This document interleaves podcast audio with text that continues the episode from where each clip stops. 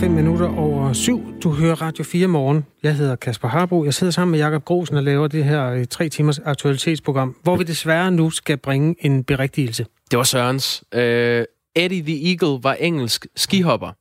Og så er der en anden, der skriver på sms'en, den afrikanske svømmer blev kaldt Eric the Eel. Og det er rigtigt. Men det er også forvirrende. Ja, og det var i virkeligheden snakken om, at Nigeria nu får ordentlige træningsfaciliteter til deres curlinghold, der allerede spiller blændende og har slået Frankrig i 8-5. Ved verdensmesterskabet i mix. Det er hvor, flot. Hvor træner de henne? Øh, bare lige for... Altså lige nu?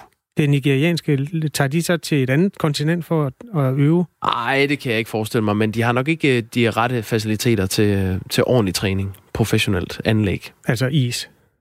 For eksempel. Øh, bare lige for lige at, og ham, øh, Eric the Eel. Ja. Øh, han kom fra Ekvatorial Guinea, og han skulle svømme ved OL i Sydney. Det var, det var ham, der var tæt på at lide uh, druknedøden på vejen. ja, det var det. Det jammerligt præstation. Det var, det var, men det var også smukt. Det var også det noget, sporten kan.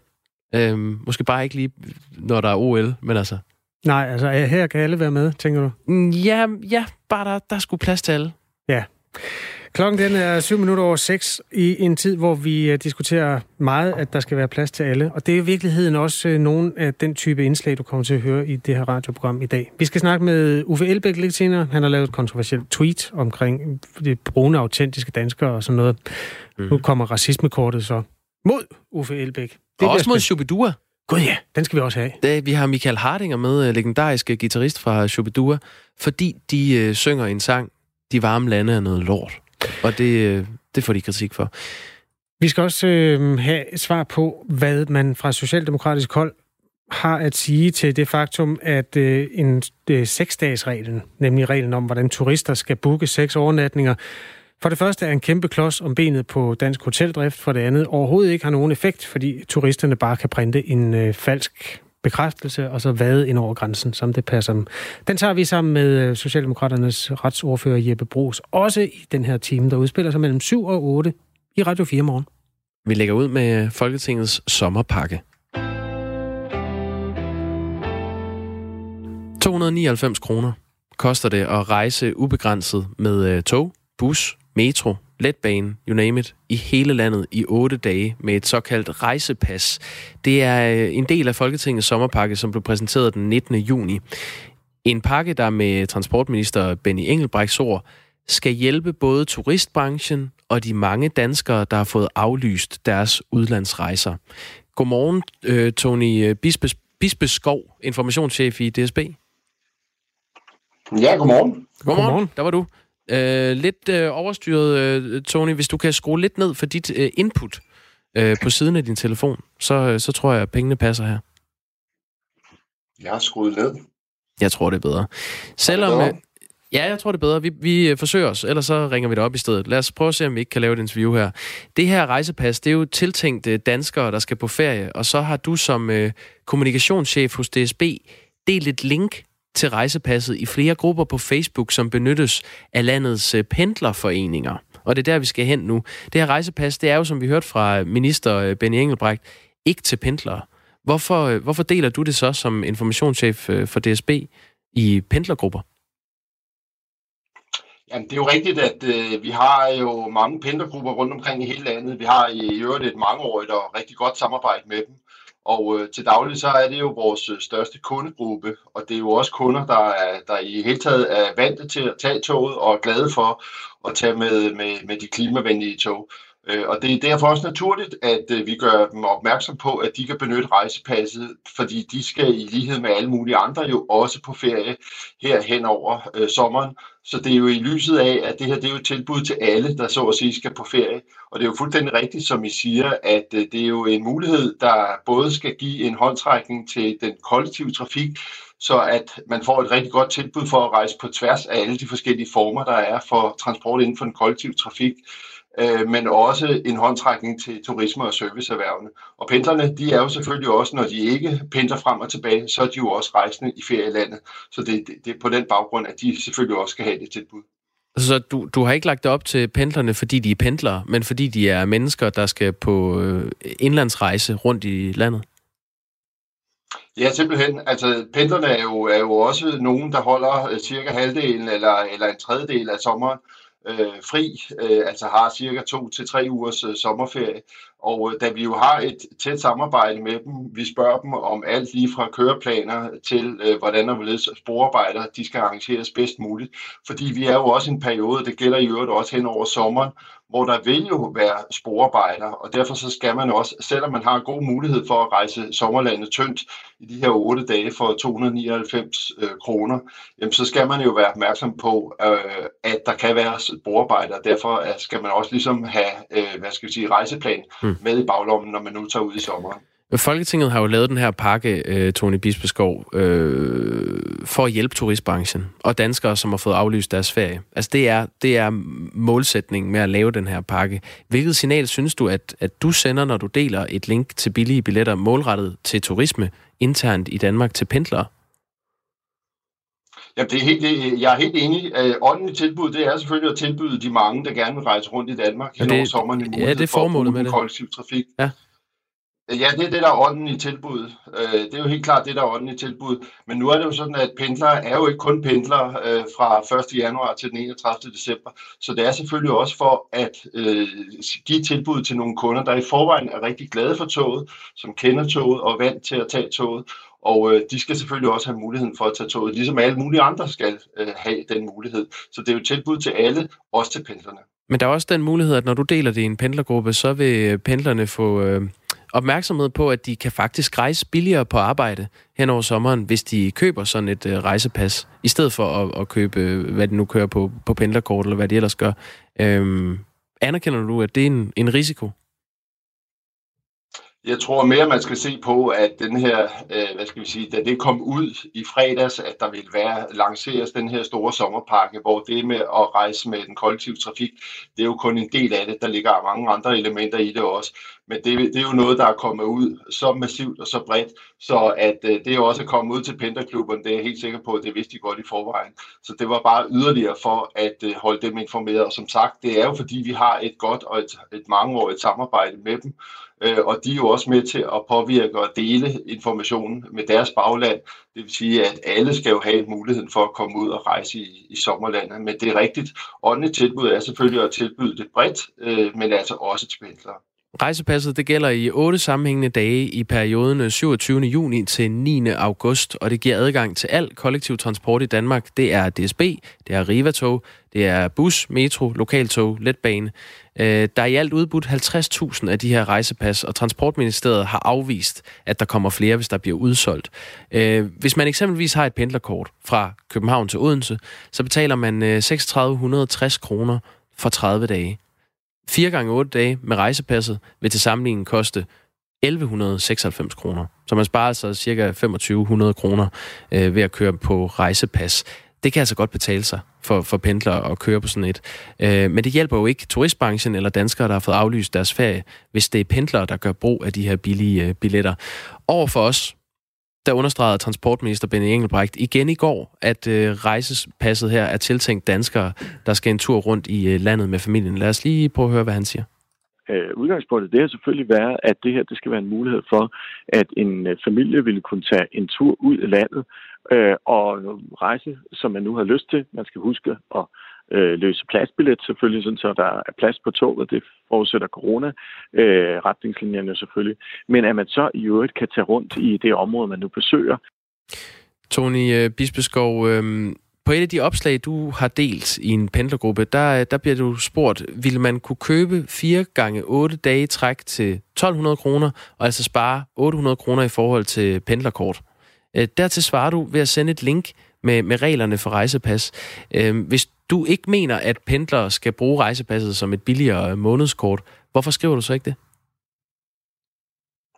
Nej, men altså, jeg, jeg, jeg skriver jo rigtig mange ting med pendlere. Der er jo pendlere, der skriver til mig dagligt øh, omkring alt lige fra, øh, hvorfor, øh, hvorfor er der det ene og det andet omkring et sporarbejde, hvorfor gør øh, I og Bane Danmark det ting på, på den ting.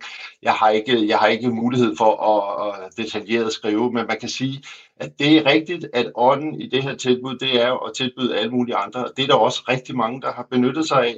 Lige nu, der ser det ud til, at vi har solgt to tredjedel af øh, rejsepassene, Altså cirka 33.500 øh, rejsepas, de er solgt på nuværende tidspunkt.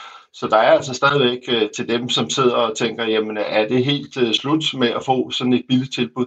Det er det rent faktisk ikke. Så der er altså mulighed for allerede nu at gå ind på øh, DSB's hjemmeside, så man kan få et, et rejsepas, og det gælder selvfølgelig alle. Men rigtigt ordentligt tilbud, det er selvfølgelig, øh, at, at generelt alle skal få det. Det er jo ikke sådan, at vi kan kontrollere, om øh, dit formål med, øh, med det her øh, rejsepas, det nu er at, at pendle, eller det er at rejse rundt i sommerlandet. Nej. Det spørger vi ikke om. Men, øh, men, men, men du kunne men, godt men det gøre... er et godt tilbud til alle. Ja, det, det er et godt tilbud. Øh, men hvorfor skriver du ikke i gruppen, at, at billetterne ikke er tiltænkt, at man skal pendle på arbejde med dem? Jamen, jeg skal ikke gøre mig til dommer over, øh, hvordan og hvorledes. Øh, jeg skal bare give tilbud til øh, vores pendlere på, i lighed med, at jeg deler mange andre oplysninger. Og det er sådan set bare det, der ligger i det. Mm. Hvis de vælger at gøre det på, på den måde, det er jeg sikker på, at øh, det vil der være nogen, der gør, øh, og selvfølgelig jo mere vi taler om det, jo mere er der måske nogen, der tænker, ah, det der i øvrigt en god idé.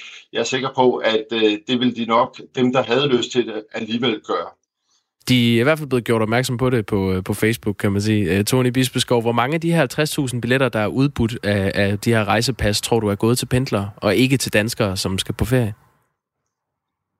Ja, det ved jeg ikke. Øh, det har jeg ikke noget bud på. Som sagt, når vi sælger billetterne i øjeblikket, jamen, så gør vi det jo naturligvis ud fra, at kunderne de henvender sig øh, for eksempel via vores hjemmeside, hvilket man også stadig kan gøre, altså, øh, hvor man skriver, øh, i hvilken periode man godt kunne tænke sig at, at få det her gode tilbud. Øh, og, øh, og der har vi jo altså ikke mulighed for at tjekke, og det gør vi jo heller ikke, når vi møder vores kunder i toget, spørger dem, om, øh, om de er pendlere eller om de er sommerrejsende. Det er et tilbud til alle, men ånden er selvfølgelig, at det skal være til dem, der skal rejse rundt i, i landet og give muligheden for at opleve den kollektive trafik, mm. men altså også opleve landet øh, på en måske ny måde. Tony Bispeskov, informationschef i øh, DSB. Tak fordi du var med. Velbekomme. Tak skal I have. Værsgo. Klokken er 17 øh, minutter over syv. Nu skal vi tale om Donald Trump. Det er ham, der er præsident i USA. Og øhm, Ja, en mand, der deler vandene. Der er kommet en ny bog om ham, hvor det fremgår følgende. Han har, altså Trump, bedt den kinesiske præsident Xi Jinping om hjælp til at vinde det kommende præsidentvalg. Han synes, de kinesiske arbejdslejre er helt i orden. Donald Trump vidste angiveligt ikke, at Storbritannien var en atommagt, han troede, at øh, Finland var en russisk satellitstat og ikke et selvstændigt land. Altså, det er sådan en masse anklager, der bliver kastet mod ham i en ny bog, skrevet af John Bolton, tidligere national sikkerhedsrådgiver, som senere blev fyret af Trump, og derfor er de ikke gode venner. Derek Beach er professor i statskundskab ved Aarhus Universitet. Godmorgen. Godmorgen. Hvad tror du, Donald Trump er mest irriteret over at læse i den bog her? Ja, det er, det er altså han, han har det her med, øh, at, at han øh, kræver loyalitet, og øh, en, som blev fyret eller gik selv, det ved vi ikke. Øh, men, men som, som går ud med de her interne øh, ting, øh, er noget, som han synes er, er rigtig træls. Øh, men det er nok særligt, øh, sådan udenbart også i, i lyset af sådan en kommende valgkamp, det er formentlig de her ting, som han skulle efter sine har sagt omkring Kina, øh, som, som vil formentlig være nogle af de ting, som, mm. som øh, vil, vil, vil passe ham dårligst i, i, i, i forhold til genvalg, fordi at han, han, en del af hans strategi er at puste sig selv op og puste USA op over for Kina, og så er det ikke så godt, at, at han bagved scenen er sådan, sådan, har en lidt anden holdning. Bogen hedder på dansk Rummet, hvor det skete. Erindringer fra det hvide hus. Den kom i går. Det er over 500 sider. Øhm, da Donald Trump sidste år var tæt på at få en rigsretssag på halsen, der forsøgte demokraterne at få John Bolton til at vidne. Han valgte at gennemkrutte til den her bog, som så til gengæld selv rigtig godt. Den har indbragt ham 12 millioner kroner indtil videre. Bolton her, han er 71 år. Han har arbejdet for skiftende republikanske præsidenter lige siden Ronald Reagan. Og øh, nu smækkede han altså med døren efter at være blevet uvenner med Donald Trump. Sådan nogle anklager her. Er det nyt i forhold til, øh, hvad der ellers bliver kastet efter Donald Trump af, hvad skal man sige, negative skudsmål?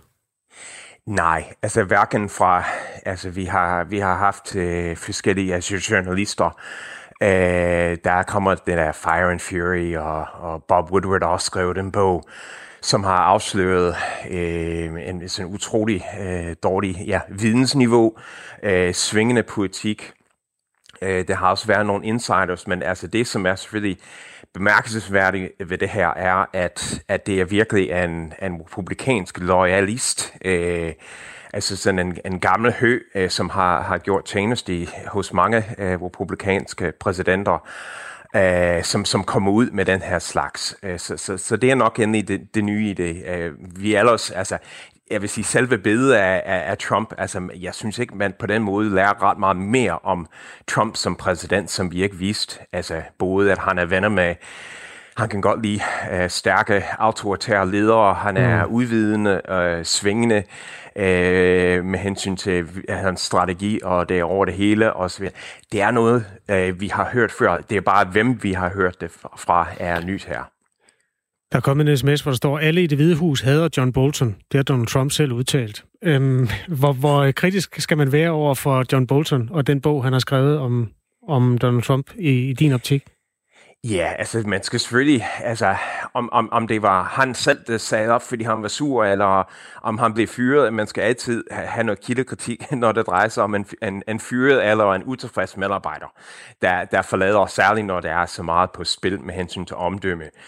Og øh, der er allerede flere, der har været ude og sige, at der, der, der er ting, der simpelthen ikke, ikke passer. Så, så selvfølgelig man skal være kildekritisk, men i og med, at, at mange af de her ting passer ellers godt med, med det billede, vi har af Trump i forvejen, så, så for eksempel, at han kunne rent faktisk godt finde på at sige til Theresa May, eller i et møde med Theresa May, Nå, øh, har I atomvåben? Øh, mm. altså til Storbritannien. Øh, det, det er ikke noget, som, altså vil sige, altså det er meget, meget sandsynligt, at han rent faktisk har sagt det, at han ikke vidste, at USA's tætteste allierede ikke havde atomvåben. Tak skal du have, Derek Beach. Selv tak. Bogen er skrevet af John Bolton, altså, som forlod øhm, Trump-administrationen og smækkede med døren. Han har også tidligere smækket med døren over for George W. Bush-regeringen, som han også synes var et intellektuelt sammenbrud. Nu har han altså skrevet den her kritiske bog, der hedder Rummet, hvor det skete. Erindringer fra det hvide hus. Nu skal vi øh, til en sag, der har rullet i tre år, og som øh, omhandler tre folketingsmedlemmer. To af dem nuværende. Øh, I går blev der afsagt dom i retten. Tilbage i 2017, der sendte folketingsmedlemmerne Nasser Carter fra Konservativ, Markus Knudt fra Konservativ, dengang Venstre, og Martin Henriksen fra Dansk Folkeparti en øh, mail til ordfører i Folketinget, hvor de rettede en øh, række påstande mod de to kvinder bag organisationen Exit-cirklen, Sherin Kang og debattøren Katra Pawani. De sendte den her mail, øh, folketingspolitikerne, for at øh, forsøge at stoppe en bevilling til organisationen på 680.000 kroner. De tre politikere havde ikke tillid til øh, to, og jeg citerer, så kontroversielle personer, skrev de. Og øh, på den baggrund anmodede de om at få øh, sløjfet den her støtte. I går faldt der så dom i sagen. Her frikendte Østre Landsret øh, Nasser Carter for en jurier mod Sherin Khan Khan. Desuden afviser øh, landsretten søgsmålet mod Carter, Markus Knudt og Martin Henriksen. Det er øh, fordi retten har vurderet, at politikerne som folketingsmedlemmer er beskyttet af grundloven, der sikrer immunitet til folketingspolitikere for ytringer, sagt i forbindelse med deres folketingsarbejde. Godmorgen, Markus Knudt. Godmorgen. Godmorgen. Folketingsmedlem for Konservative. Markus Knudt, hvorfor er det øh, fair, at du som folketingsmedlem kan få din sag afvist ved domstolen på grund af immunitet? Altså for, for mig handler det her helt grundlæggende om, at vi som folketingsmedlemmer har ret til at kunne øh, kritisere øh, problemer, vi ser i det danske samfund, især i det her tilfælde, når det kommer til islam, øh, til en imam, som, som har været ude, som Sherin Khan jo har, været ude og, og promovere øh, indførsel af muslimsk sharia-lovgivning i Danmark. Det, det er sådan noget, som, som jeg er meget stærk modstander af. Øh, og der synes jeg, at vi skal have vores, være i vores gode ret til at sige, at når hun ansøger den danske stat om øh, 680.000 kroner til et projekt, øh, i, der skal foregå ud fra en, en meget, i mine øjne i hvert fald, kontroversiel moské, altså skal vi have ret til at sige, at det synes vi ikke er en god idé, uden at, øh, at blive hævet i retten øh, for det. og så samtidig er jeg jo glad for, Øh, at, at retten har jo slået fast, at vi er vores gode ret til at kritisere hende i Folketinget. Men der er jo altså også en, en del af de kritikpunkter, som er kommet uden for, for Folketinget, øh, hvor, hvor retten siger, jamen indholdet i det, altså Nasser Carter har sagt, hun er en, en radikal islamist, mm. og når man kigger på, altså hun har jo deltaget i Hizb demonstrationer hun har lavet læserbrev om sharia-lovgivning i Danmark, altså så, så er det fair nok også at kritisere hende for de ting, hun har sagt, det, det må vi i Folketinget, og det må vi uden for Folketinget. Så du, du fastholder, at uh, Shirin Khan, uh, den danske imam, hun er, uh, hun er islamist, hun uh, er radikal islamist, og hun vil have indført sharia-lov i Danmark? Nej, jeg siger, at, at retten har slået 100% fast, at når Nasser Carter har kaldt hende øh, radikal islamist, så er han i sin gode ret til det. Det springende punkt for mig i hele det her, det har været, at hun har lavet læserbreve, hvor hun siger, at man godt kan indføre muslimsk sharia-lovgivning i Danmark. Nu har jeg arbejdet i Afghanistan, jeg har arbejdet i Mellemøsten, jeg har set de lande, hvor man kører med muslimsk sharia-lovgivning, og det er det mest altså, kvindeundertrykkende, antidemokratiske, du overhovedet kan forestille dig. Og når det så kommer fra en, en, en imam i en vel at mærke kontroversiel moské, så, så synes jeg ikke, at, øh, at, at man samtidig skal give øh, 680.000 af danske skatteborgers penge til et projekt, der kører ud fra, fra den moské.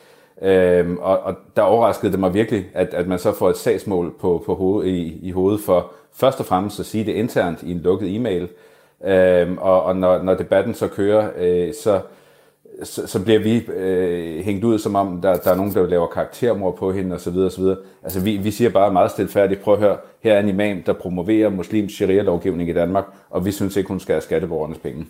Ja, I har sendt det, øh, de her udtalelser har I sendt i en intern e-mail til andre folketingspolitikere. Øh, der stod blandt andet, at Præcis. Kang er også kendt for ikke at ville afvise sharia-lov, som hun mener er forenligt med dansk lovgivning, og Mm-hmm. Sherin Kankang har i 2011 forsvaret piskeslagsstraffen øh, for utroskab. Og landsretten har jo så vurderet, at, øh, at I som folketingsmedlemmer er beskyttet af grundloven, som sikrer immunitet til, til folketingspolitikere for ytringer sagt i forbindelse med, øh, med folketingsarbejde. Øh, lad os lige prøve at tage kendelsen i brug her. Øh, ytringerne anses som nogen, der er fremsat i Folketinget. Jævnfør grundlovens øh, Præcis. paragraf øh, 57.2. De sagsøgte kan herefter som udgangspunkt ikke drages til ansvar for udsagnene i e-mailen uden Folketingets samtykke, står der i kendelsen. Markus Knudt, øh, sagen er altså afvist med hen, henvisning til grundloven. Øh, mener du, at du har udtalt dig injurierende? Det mener jeg på ingen måde. Altså de to udsagn, som, som hun siger, er, øh, er problematiske i forhold til sharia-lovgivning. Hun har, altså, hun har lavet et helt debatindlæg, hvor der står, hvor hun beskriver, hvordan man kan indføre muslimsk sharia-lovgivning i Danmark. Det er jeg stærk modstander af.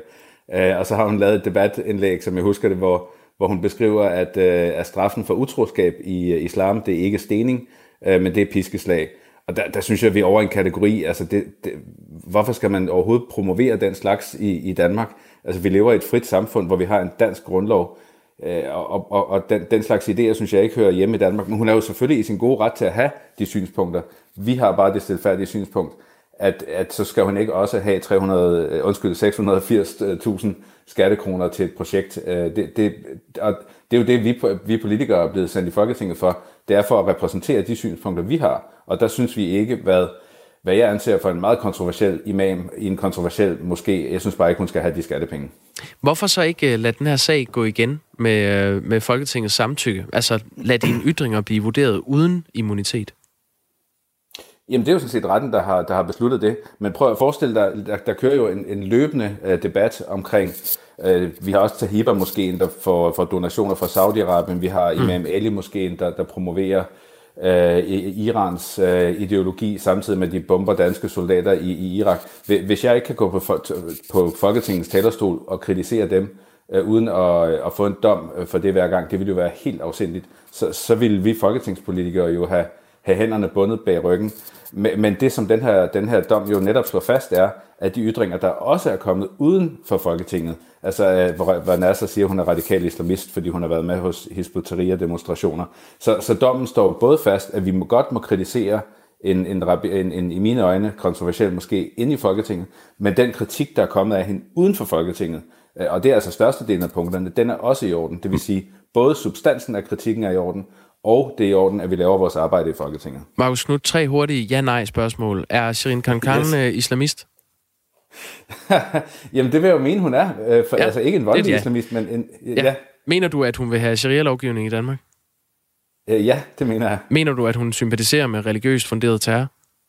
Nej, det mener jeg ikke. Okay, hvorfor ikke? Kort. 5 sekunder. Øh, jamen, fordi hun, hun har jo sympatiseret med en, med en demonstra- demonstration øh, omkring terror i Israel og bumpninger i Israel osv., men jeg synes ikke, hun er gået hele vejen ind og selv sagt, at hun støtter det. Men altså, hun har været med i nogle demonstrationer øh, omkring Israel, og hun har sagt nogle ting, ja. som, som, som i hvert fald er meget vidtgående. I hvert fald er så vidtgående, at jeg ikke synes, hun skal have skatteborgernes penge. Vi når ikke mere, Markus Knudt, folketingsmedlem for Konservativ. Tak fordi du var med. Det er mig, der takker. Klokken er halv otte.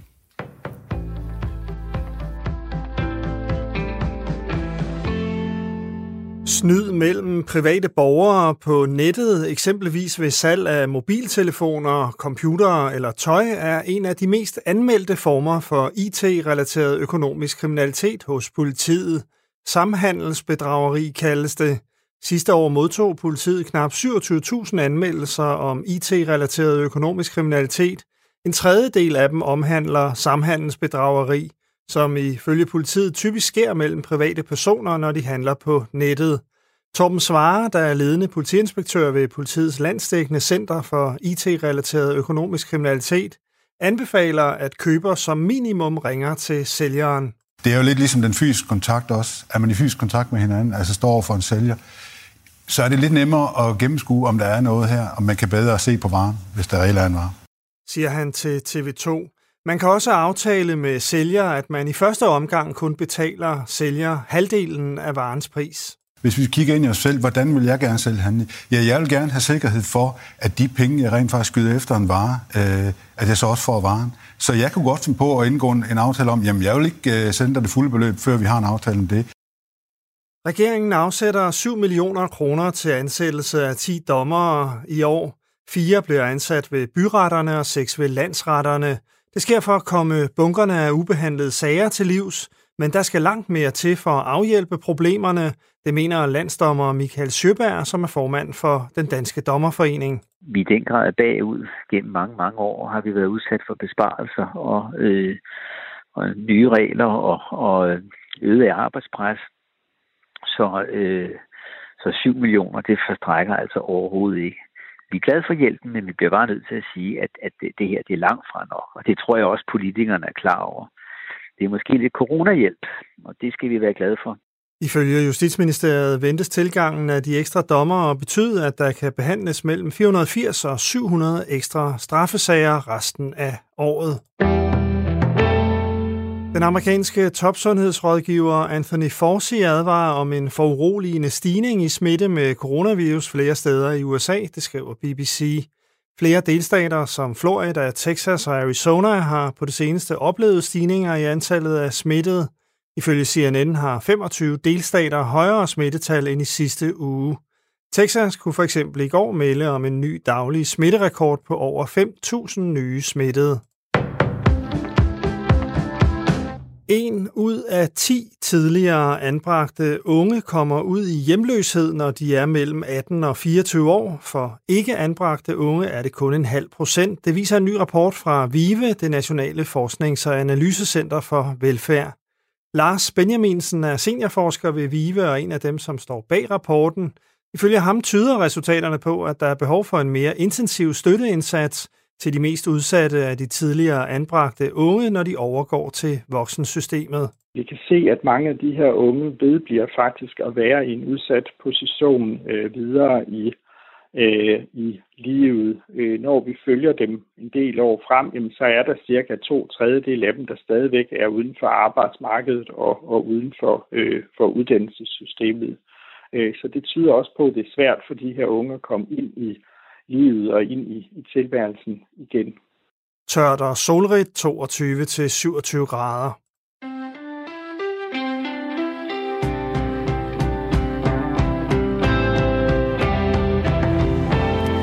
Du lytter til Radio 4 Morgen. Det er Henrik Møring, der kører nyhedsudsendelserne klokken helt og klokken halv.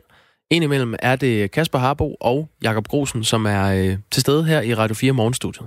Før nyhederne interviewede Jakob øh, den konservative folketingspolitiker Markus Knudt om den dom, som gik han og to andre politikers vej i forbindelse med nogle nu ikke, altså øh, nu med rettens ord, ikke injurierende udtalelser om øh, imamen Shirin Kankang. Der er kommet et par sms'er om det interview. Øhm, der er en, der skriver her, men de gradbøjer grundloven over for minoriteter. Er det fair? Det er bundkorrupte, og nej, jeg støtter ikke sharia, men de er langt ude, de politikere nu om dagen. Nana har også skrevet ind, hun skriver, må man beskrive mennesker som generelle islamister på grund af enkelt udtalelser, på grund af ens egen personlige mening? Citat slut. Det må man i hvert fald, hvis man er folketingsmedlem, kan vi så hermed slå fast. For det var okay. det, der var øh, rimelig afgørende for, hvordan den her dom faldt ud. Ja, og det er sagt i Folketinget. Så er man immun. Klokken er 7.35 i en tid, hvor vi øh, ja, diskuterer meget værdier. Mm-hmm. Og jeg ved, vi, lige om lidt skal vi snakke, om en, en sang, og, og, det, og det er jo i den, de her dage, hvor statuer bliver væltet og alt sådan noget. Synes du... Åh, oh, jeg gider næsten ikke.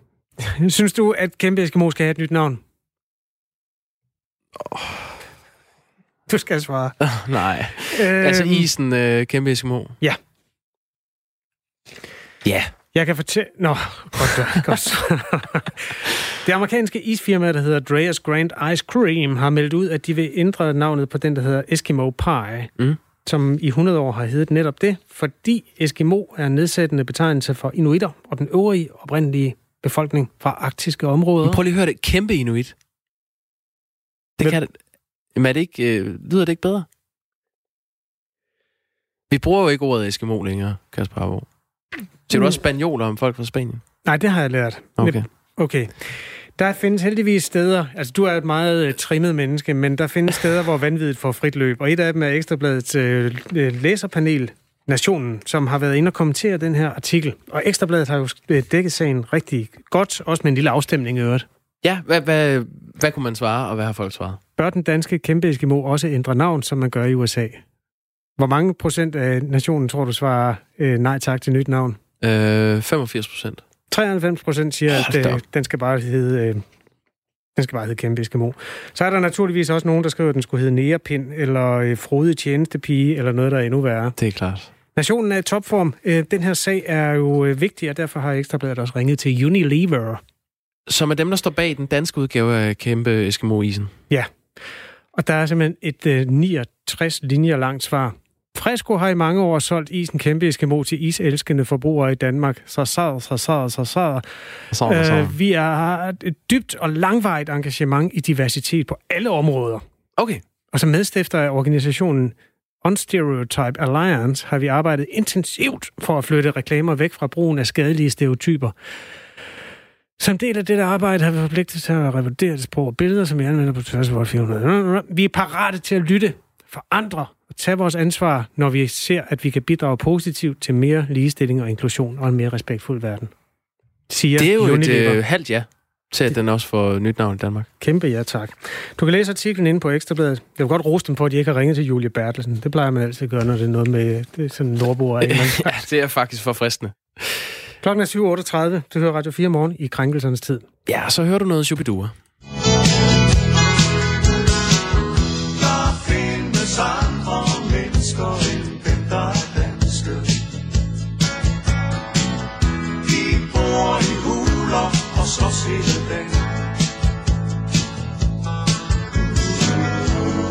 Har vi lige godt aldrig nogensinde gjort. De varme lande er noget lort. Det var en anden tid dengang. Ja, du, du fik lige noget galt i halsen der, Kasper. Øh, var det på grund af linjerne? Der findes andre mennesker end dem, der er danske. De bor i huler og slås hele dagen. Det har vi lige godt når aldrig nogensinde gjort. De varme lande er noget lort. Det er fra 78, Danmark mm-hmm. med Shubidua. De linjer de over grænsen. Det mener debattøren øh, Desiree Orbæk, der er en dansk kvinde bosat i USA og kendt med i dansk. Hun har skrevet et øh, debatindlæg i politikken, og hun skriver blandt andet, i USA vil sådan en tekst være fuldstændig uhørt og blive betragtet som decideret racistisk. Michael Hardinger, guitarist og sangskriver i Hedengangne Shubidua. Godmorgen. Godmorgen. Godmorgen. Og velkommen i Radio 4 morgen. Er, øh, er Shubiduas øh, musik racistisk? Uh, nej, den er satirisk. Ja. ja. Det var en anden tid i 78, men, men hvorfor valgte I dengang at skrive De varme lande er noget lort? Øh, fordi vi synes, at vi skulle lave en sang om øh, Danmark, og, og den skulle handle sådan på en sjov måde og satirisk måde om Dan, øh, Danmarks selvfedme. At øh, storken er en dejlig flyver, den der siger andet lyver, og bunden får sin mad på sengen, hvilket danske landmænd bestemt ikke får. De knokler som svin for at overleve for den hollandske konkurrence. Øh, præstens kone står heller ikke på hænder for sin bror, kan jeg meddele. Og solen står op over Bilkirkegården. Det er sådan en lille hint til, at vi har ødelagt en hel del af den danske natur. Når I, øh, nu, nu, nu tager vi fat i, i det her eksempel. Der er også nogle gode eksempler, du kommer med, øh, Michael Hardinger. Men øh, når I skriver, at de varme lande er noget lort, og de bor i huler og slås hele dagen, tager I så pis på den danske øh, folkestemning, øh, folkesjæl, holdning til, til udlændinge, eller tager I pis på øh, de varme lande? Øh, vi tager øh, sådan set ikke pis på, på de, altså de varme lande. Hvad, hvad er så de varme lande? Øh, danskerne elsker at tage til Mallorca, der er det pænt varmt. Øh, det er den der, øh, at vi synes, at vi bor bare det absolut fedeste sted i hele verden, og alle andre, de kan skide i havet. Øh, det er nok mere den. Det er ikke øh, første gang, at øh, jeres sange øh, skæver ballade. I 70'erne, der, øh, der vagte det vrede blandt øh, kvindelige rødstrømper, at man i sangen øh, Wuffeliwov øh, sang, mm. at øh, du kan få kvinder og kager og jordbær for sjov, men der er intet ja. så skønt som en Wuffeliwov. Det er jo også rigtigt, ikke? Altså, det er der jo ikke. Jeg, jeg har lige fået en hund, så øh, jeg kan kun sige, at øh, der er ikke så skønt som en Wuffeliwov. Men der var et debatindlæg, hvor en eller anden øh, dame, øh, veluddannet dame, sagde, at hun mente, at den hund skulle vende sig om og bide. Og det er den der med, at øh, hver gang man laver et eller andet, så synes folk, at det, man har lavet, burde skildre øh, andre menneskers politiske opfattelse. Øh, og der har, der har jeg da altid det gode råd til folk, at så bør de skrive deres egne ting. Øh, fordi øh, vi, kan jo ikke, vi kan jo ikke skildre 5 millioner andre menneskers politiske opfattelse af, hvordan verden hænger sammen. Vi kan kun komme med et oplæg omkring et eller andet. Mm. Og fordi hvor var udelukkende, altså kvinder og kære jordbær for sjov, den fandt jeg, øh, fordi jeg skrev, det, jeg skrev det første vers og omkvædet, og så skrev resten af bandet det andet øh, vers, der er i den. Der er faktisk kun to vers. Øh, Kvinder kan have jordbær for sjov, det er en Storm P-tegning, øh, hvor der er en gæst, der sidder på en restaurant, og bagpå øh, på væggen i restauranten, der er der skilt, hvor der står, i dag jordbær for sjov. Og det synes jeg rimede meget godt med Wuffelivorg. Det gør det jo også. Og det var faktisk ja, den uh, første sang, jeg lærte at spille på guitar. Men det handler det her interview ikke om, Michael Hardinger. Det handler om, at debattøren Desiree Aarbæk uh, har skrevet i politikken om den her sang Danmark, at det er sjovt for dem, der er med i klubben af danskere, der har deres aner solidt funderet i den danske muld, men jeg tvivler på, at det opfattes som lige så sjovt for dem, der rent faktisk er kommet til Danmark fra varmere himmelstrøg eller deres efterkommere. Tror du, at øh, de her linjer fra Danmark, som øh, vi taler om før, opfattes som sjove, hvis man kommer fra, øh, fra sydpå?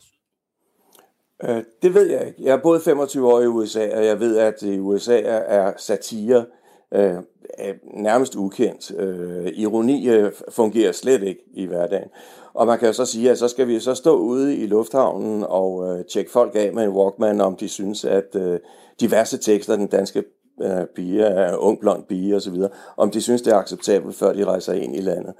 Øh, sådan er livet. Altså, livet er mangfoldigt, og hvis folk ikke kan tåle en anelse satire, jamen, så må de lytte til noget andet. Michael Hardinger... Så kan man sige, at øh, dansk, danske revy, øh, alle danske revyer, de går en hård tid i møde, hvis de ikke må bruge ironi og satire. Hvis vi skal holde den på den sang, og den linje der med de varme lande er noget lort, så øhm, kan jeg fortælle dig, at der også allerede nu i vores sms-inbox er øh, hilsner fra folk, der synes, at de varme lande er noget værre kolort. Og øhm, den, den, altså det, det publikum har jo også haft til jeres koncerter. Hvordan har du haft det, når du har stået og spillet for nogle feststemte mennesker og fyret noget af, som du troede var ironi, og som så øh, i den anden ende er blevet sunget med på med ild i øjnene og en følelse af, at det her det er det eneste rigtige. Altså de varme lande er i virkeligheden noget lort. Hvordan har det været? Mm. Øh, jamen altså, vi må jo acceptere, at folk er forskellige. Øh, og der er, der er meget, meget intolerante mennesker derude, og der er tolerante mennesker, og der er idioter, og der er intelligente mennesker. Øh, og vi kan jo så ikke sortere i et publikum og så se, når jeg kigger ud over flere tusind mennesker, der synger med på det, så kan jeg godt se, at de fleste af dem, de er syge af grin over, at de, de går med på det der. Øh, at der så står øh, en eller anden i en øh, nazidragt, der synes, at det er rigtigt, øh, det kan, det kan jeg jo ikke gøre noget ved. Jeg kan, jeg kan jo ikke skyde den. Michael Hardinger, vil du undskylde over for dem, der mener, at sangen er racistisk? Nej, det ved jeg ikke. Altså, øh, hvis ikke folk kan se ironien i det, så, så har de for mig at se en defekt.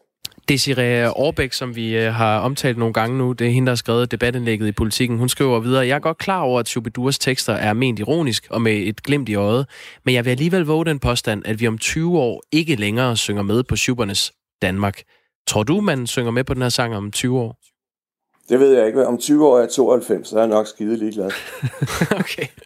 Michael Hardinger, uh, guitarist og sangskriver i uh, det nu heden gangne Shubidua, der står bag den her sang Danmark. Uh, ja, tak fordi du var med. Ja, det var så lidt. Radio 4 har uh, forsøgt at få fat i Desiree Aarbæk, men uh, hun er desværre ikke uh, vendt tilbage til os. Klokken er kvart i otte. Og heldigvis har vi Thomas Hansen i Roskilde, der har skrevet en sms til os. Ja, her i Danmark synger vi, at de varme lande er noget lort, og vi har hottentot-karuseller og kanibalgryder i vores forlystelsesparker. Det er vildt racistisk, og det vil aldrig gå i USA. Nej, for i USA har man politiet til at kvæle og skyde nære i ryggen, står der. Hvilket land er det, der lige har problemet? Venlig hilsen Thomas Hansen fra Roskilde. Det er vel ikke et uh, nulsomt spil, uh, Thomas Hansen, men tak for sms'en. Der er også en fra Glenn, der skriver, hvem med We Wanna Be Free? Carlos voksede op og byggede slottet i sandet og blev kold og varm, når han så Camina gå i vandet. Hun var smuk som en drøm og lige så sort som en nære, der var op til flere, der fik gode idéer, når hun var ude at spacere. Stop nu jer selv, kære krænkelsesparate medborgere, skriver Glenn, der altså kan sin superdue. Tak for sms'en, Glenn. Den er 746. Vi kommer til at lave et interview omkring det med hudfarve lidt senere, når vi skal tale med Uffe Elbæk, som jo skabte noget ravage med et tweet i går. Øhm, han er folketingsmedlem, og han omtalte i går sin partifælle Sikander Sadiks tale under Folketingets afslutningsdebat. Den foregik i forgårs, og ordene, som Uffe Elbæk brugte, var følgende. For første gang får det brune, mangfoldige Danmark en 100% autentisk stemme gennem min MF-kollega. Ja, og det har vagt nogen bestyrelse, at man synes, det er den eneste øhm, øh, autentiske stemme, der nogensinde har været i Folketinget. For det er jo ikke den første brune person, som har befundet sig der. Vi har ringet til øh, tidligere øh, nuværende, ja, nuværende brune og tidligere politikere, også en nuværende politiker, nemlig Venstres ligestillingsordfører Fatma Øgtem, og spurgte hende, om hun mener, hun er en 100% autentisk stemme for de brune danskere. Jamen, det, det, altså, det er jo sådan et mærkeligt spørgsmål, for det betyder så, at de brune danskere skal have de samme interesser alle sammen. Og det har de jo ikke. Altså, hvis man på den ene side kan tale om mangfoldighed, og så på den anden side tale om en hel gruppe på grund af deres farve for at være, have de samme interesser. Altså, jeg går, ned, jeg går ind for en øh, lavere skat, at det ikke må være dyrere at være dansker. Jeg har min mærkesager, fordi jeg er liberal. Og det er der helt sikkert nogle brune danskere, der også er. Men jeg kan ikke tale på vegne af socialistbrune, øh, øh, eller eller øh, radikale brune. Altså, det er jo enormt... Øh, jeg synes faktisk, det er enormt øh, stødende, at, at Uffe kan skrive det, og så gør han det sikkert i et eller andet godhedsnavn. Men det er jo at sige, at alle... Han taler ikke på vegne af mig, når han taler, for eksempel. Fordi politisk har jeg en helt anden ideologi. Så det der med, at person skal kunne være talerør for en hel gruppe på grund af deres farve, jamen den præmis køber jeg overhovedet ikke. Jeg synes faktisk, det er, det er at sætte alle i en bog, så er det ikke det, de er træt af, den generalisering, og så er det nøjagtigt det samme, Uffe selv gør. Det sagde øh, Fatma Øgtem, som er Venstres øh, ligestillingsordfører. Vi skal tale med Uffe Elbæk om det her tweet, øh, og øh, også en, en form for... Øh, ej, jeg vil ikke kalde det en undskyldning, men en præcisering, han efterfølgende har lavet under et tweet, som direktøren i Tænketanken Justitia, Jakob Nchungama, har skrevet på Twitter. Mere om den sag. Vi skal nok øh, oprulle den og øh, føre dig ind i den og tale med Uffe Elbæk om det, og det gør vi om 20 minutter. Lige nu er klokken 7.49, den er 11 minutter i 8, og vi skal tale om 6-dages systemet. Turister, der vil ind i Danmark, skal jo bevise, at de har booket mindst 6 overnatninger. Det er et system, der er enormt let at snyde med, som vi har kunne fortælle tidligere på ugen i det her radioprogram. Øhm, seksdagsreglen foregår sådan, at man som udlænding skal lave en booking på et hotel, en campingplads eller et sommerhus, og så skal man printe den bekræftelse ud. Når man så har gjort det, så kan man bare gå ind og annullere bookingen igen. Og så kan man køre til grænsen og vise den ikke gyldige bookingbekræftelse, og til så er man inde i Danmark. Jeppe Brugs er retsordfører hos Socialdemokratiet. Godmorgen. Godmorgen. Jeppe Brugs, hvad er fordelen egentlig ved at have sådan en seksdages regel? Jamen, vi øh, er jo i gang med en gradvis åbning af Danmark. Vi er nået ret langt, øh, og i den forbindelse så laver vi jo så også den her åbning af grænsen. Mm. Øh, og seksdagen skal bidrage til, at vi bliver ved med at være i kontrol ved, at øh, vi alt andet lige får lidt færre turister ind i Danmark, øh, og dermed også bliver ved med at, at have lidt styr på, øh, hvor mange øh, nye smittekilder, der kommer ind, øh, og dermed også bliver ved med at, som det hele handler om, at være i kontrol og sørge for, at smitten mm. er lav. Det der med at være i kontrol. I mandags der talte vi med Helle Tolbjerg. Hun er hoteldirektør på Hotel Europa, der ligger i Åben Rå i Sønderjylland. Vi kan se det typisk ved, at folk de booker, og så bliver de lynhurtigt afbestilt igen. Altså, at øh, hvis man ved, at man skal til en by, jamen, så går der nok ikke kun fem minutter, inden man øh, annullerer værelset igen. Så, så på den måde kan vi se, at, øh, at det nok ikke var nogen, der havde tænkt sig at komme i første omgang. Helle Tavlbjerg siger, at det er rigtig svært at finde ud af omfanget, men det sker tit. Altså for eksempel øh, forgangne mandag havde hun seks af den type bookinger, som blev afbestilt igen. Og det betyder altså, at i den anden ende sidder der seks mennesker, der nu har et stykke papir, de kan vise ved grænsen og slippe ind med. Hvad siger du, når du hører, hvor nemt det er at snyde? Altså nu, nu med al respekt, så ved vi jo faktisk ikke, om de seks mennesker så har afbestilt, fordi de har booket et sommerhus eller noget andet. Øh, det er klart, at når man laver regler, som det vi laver nu, så er der også nogen, der vil kunne finde ud af at omgås dem. Mm. Øh, og der vil man bare sige, at i det store hele, så er jeg faktisk tillid til, at langt, langt, langt de fleste, både danskere, men også folk, der kommer fra udlandet, faktisk gør, hvad de kan for at respektere og overholde de regler, der er. I Tyskland har der kørt nogle indslag på tv om, hvordan man kunne rejse fra region til region ved at lave den type falske bookinger. Og på den måde er systemet blevet markedsført internt i Tyskland. Det er ikke lykkedes os at finde nogen, der står ved, at de har snydt sig ind over grænsen. For altså, den der seksdages regel lægger jo et, et vist pres, for man som turist skal opholde sig mindst seks dage. Det er jo ikke alle, der har lyst til det. Men det, der er dokumenteret, det er, at det er enormt let at snyde med det system, I har lavet. Altså, du har lavet et system, som skal forhindre, at der kommer alt for mange mennesker ind. Nu får du at vide, at det er meget nemt at snyde med.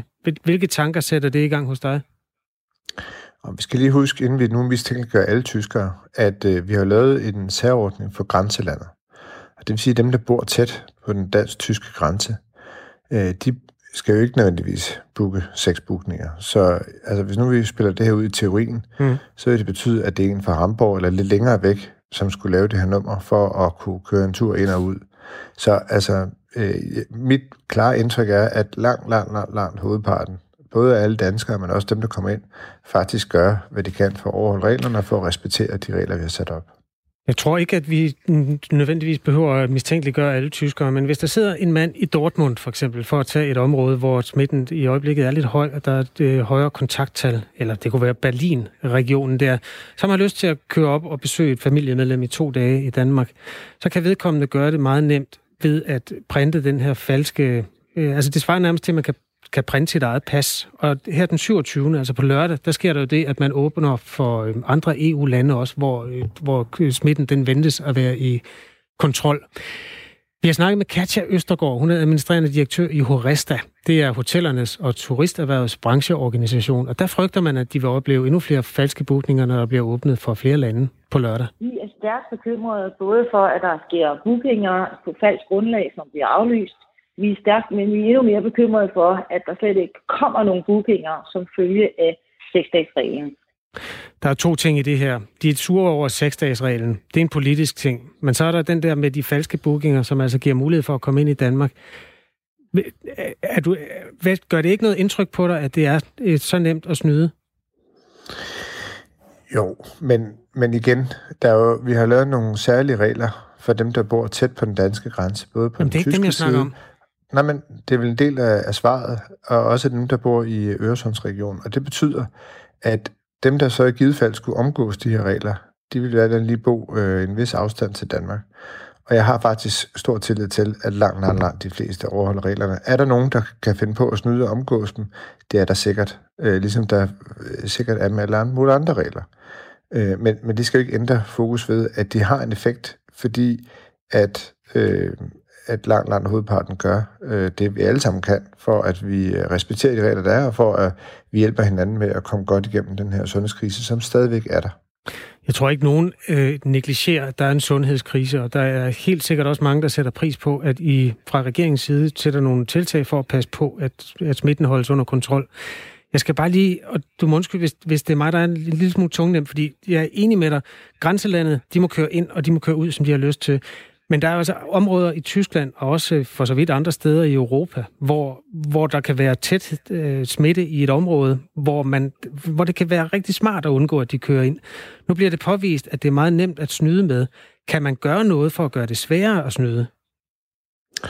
Jamen, vi har jo grænsekontrol, og det vil sige... Men det, det, virker, det virker jo ikke, når man har et stykke papir, som man kan køre ind med, som er en fuldstændig ugyldig booking. Du kan bare vise det, det stykke papir, så kan du komme ind. Det svarer til, at du kan printe dit eget pas. Jo, jo, men hvis betjenten, der står med det papir, får en mistanke om, at der er noget, der ikke er der rigtigt, så reagerer de jo på det. Hvor skal han få fra? Øh, jamen, ligesom de laver alle mulige andre kontroller af de dokumenter, som folk kommer ind med. Men jeg er også nødt til at sige, inden vi nu øh, sætter øh, 15.000 flere betjente ned til grænsen og står og ringer rundt på alle de dokumentationer, der kommer ind på grund af den her historie, så er vi nødt til at have lidt proportioner i det her. Og det er mit klare indtryk, at langt, langt, langt hovedparten overholder reglerne, at når vi har lavet særlige regler for dem, der bor i grænselandet, så vil det jo i, i teorien være nogen, der, der bor øh, længere væk, som så skulle omgås reglerne for at opholde sig i kortere tid. Er der nogen, der kunne finde på det? Det er der sikkert. Det ændrer jo ikke ved, at øh, den her regel har en effekt, fordi den øh, gør, at vi øh, er lidt mere i kontrol med, hvor mange der kommer ind. Øh, alternativet til det her, det er jo bare at sige, og det er der nogen, der mener, øh, at nu skulle vi bare åbne det hele uden nogen restriktioner. Det er vi mm. lidt bekymrede for, fordi vi stadigvæk mener, at det er godt at have en gradvis åbning, så vi bliver ved med at være i kontrol. Jeppe Brugs, øh, i praksis er der jo, er der jo åbent. Øh, du siger, at øh, det er dit indtryk, at folk, langt de fleste, overholder reglerne. Hvor ved du det fra? Jamen, det kan vi jo se. Altså, hvor, hvor ser du det? det, det jamen, det er det, jeg lige forsøgte at svare på. Det kan vi jo se, fordi at øh, hvis du kigger på den, øh, det forløb, vi har været igennem i Danmark, så er en af hovedårsagerne, måske hovedårsagen til, at vi har klaret så godt, det har været, at vi alle sammen har fulgt de anbefalinger, der er fra myndighederne, har gjort vores til at holde afstand, spritte af, øh, tage vores forholdsregler, og også nogle gange ligge oven i de anbefalinger, der faktisk kommer fra myndighederne. Og det synes jeg, der er klart øh, bevis på, at vi alle sammen gør, hvad vi kan, for at lytte til myndighederne, for at overholde de anbefalinger, de retningslinjer, også nogle gange de påbud, der kommer. Øh, og, øh, og jeg har ikke grund til at tro, at det ikke også skulle være tilfældet for folk, der kommer fra for eksempel Sverige eller Tyskland. Det her er et indslag, der handler om, at man som turist kan gå ind og lave en booking på seks overnatninger på et hotel. Det kunne være Hotel Europa i Åben Rå. Så får man et stykke e-post, hvor der står, at du har booket seks dage. Dem printer man, så afbestiller man igen, og så kan man køre op til grænsen og blive lukket ind. Og det, det er jo så den regel, vi i samarbejde med et hotel og også med dokumentation fra en anden campingplads, og nu med bekymrede øh, horester i baggrunden øh, prøver at påvise, at der, det er meget, meget nemt at komme ind i Danmark. Øh, kan man eventuelt kræve noget mere af de udenlandske turister, at de skal have indbetalt et depositum for deres booking som krav for at øh, påvise, at de rent faktisk har tænkt sig at være seks dage i Danmark? Men, men det vil være med et udgangspunkt i, at vi mistænker rigtig mange for at, øh, at snyde og omgås og bevidst gøre, hvad de kan for at negligere de regler, der er. Øh, og det er altså ikke mit indtryk, må jeg sige, at, øh, at det er, er, er rigtig, rigtig mange tyskere, der kunne finde på det. Mit indtryk er faktisk det omvendte, at tyskerne også gør, hvad de kan for at overholde de regler og anbefalinger, både for de tyske myndigheder og selvfølgelig også, når de bevæger sig ind i Danmark. Drop nu den regel, står der i en sms. Turistbranchen går glip af de kortere bookinger og faktiske penge i kassen. Hvor tæt er I på at kunne droppe den regel om de seks overnatninger? Men se, så er vi jo inde til det, jeg sagde før, at, at jeg forstår godt frustrationen i branchen, og det, man kan jo ikke afvise, at det måske er sådan noget af det, der skinner lidt igennem. Øh, Nej, at, det tror jeg ikke. Jeg øh, tror bare, de påviser, at den ikke har nogen effekt. Jo, men i sms'en her. Nå ja, ja, det er rigtigt. Øh, det er det, jeg svarede på. Sorry. Øh, og, øh, og så er vi tilbage til det, hvorfor har vi lavet reglen, og det har vi gjort for at, øh, øh, og prøver at, at, at stadigvæk være i kontrol, øh, og sørge for, at vi øh, ikke åbner det hele på én gang, men ligesom tager det skridt for skridt. Så øh, når vi har påvist for dig, at, at det er, alle kan køre ind i Danmark, hvis de har lyst, så kommer det ikke til at ændre noget ved reglerne? Nej, at, at man kan snyde med de regler, der er, man kan, at man kan lade være med at overholde de anbefalinger, der kommer fra myndighederne. Øh, det ved vi jo godt, altså, og sådan er det jo desværre med de fleste regler. Hmm. Men, men, jeg, men jeg er også nødt til at sige, at det er bestemt ikke mit indtryk, at, øh, at det gør sig gældende for langt, langt hovedparten. Øh, og derfor så synes jeg, at det er fint at holde fast i de regler. Tak fordi du var med, Jeppe Brugs. Selv tak. Retsordfører for Socialdemokratiet. Og det er altså på lørdag, at øh, det meste af EU nu bliver åbnet for turister, som booker seks overnatninger. Eller i hvert fald har et stykke papir, hvor der står, at de har booket seks overnatninger. Nu klokken helt.